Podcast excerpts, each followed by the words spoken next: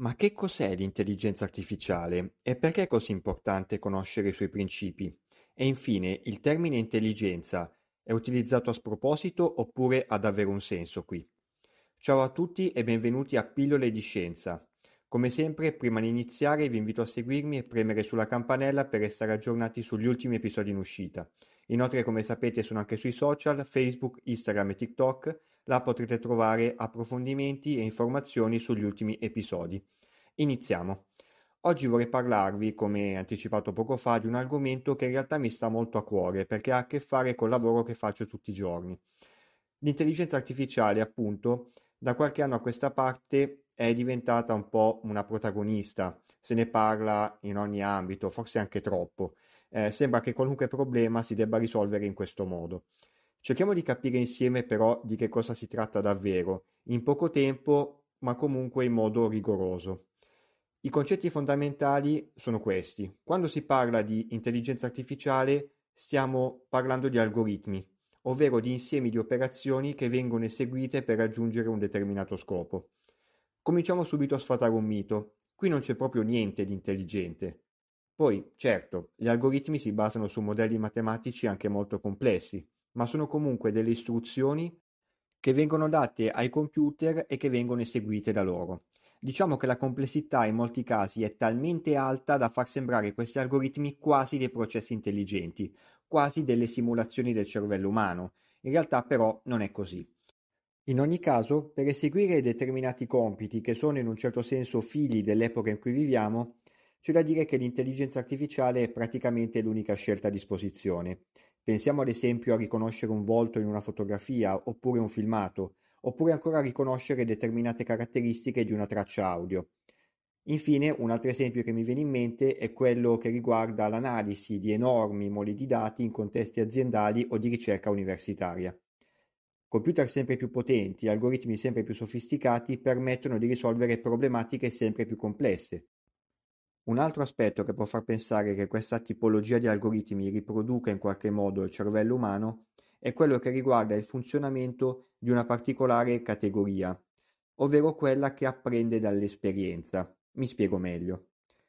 Alcuni metodi di intelligenza artificiale sono in grado di migliorare i risultati che propongono man mano che acquisiscono nuovi dati e nuove informazioni.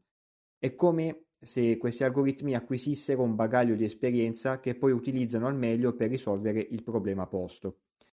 Anche qui però non bisogna ringraziare un gruppo di neuroni biologici, bensì dei modelli matematici che almeno in parte cercano di riprodurre il loro funzionamento. A proposito di neuroni, gli algoritmi di intelligenza artificiale più famosi in assoluto sono appunto le reti neurali.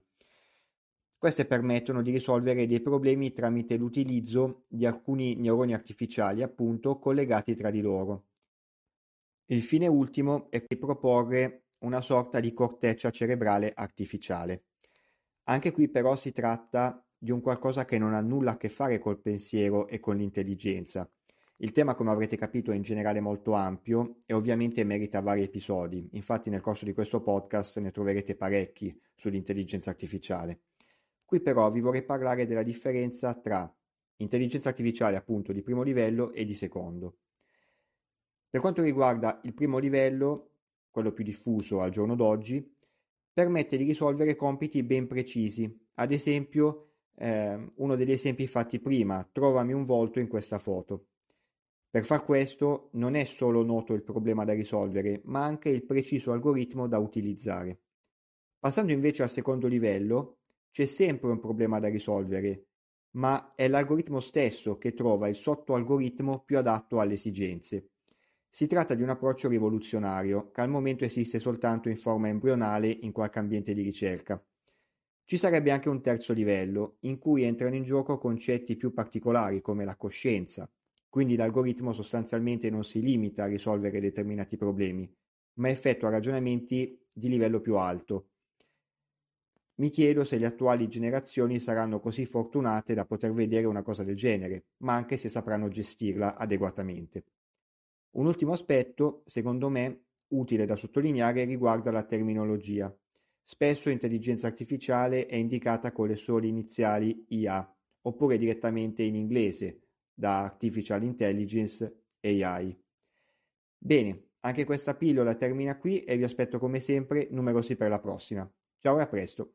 Hiring for your small business? If you're not looking for professionals on LinkedIn, you're looking in the wrong place. That's like looking for your car keys in a fish tank. LinkedIn helps you hire professionals you can't find anywhere else, even those who aren't actively searching for a new job but might be open to the perfect role. In a given month, over 70% of LinkedIn users don't even visit other leading job sites. So start looking in the right place. With LinkedIn, you can hire professionals like a professional. Post your free job on linkedin.com slash spoken today.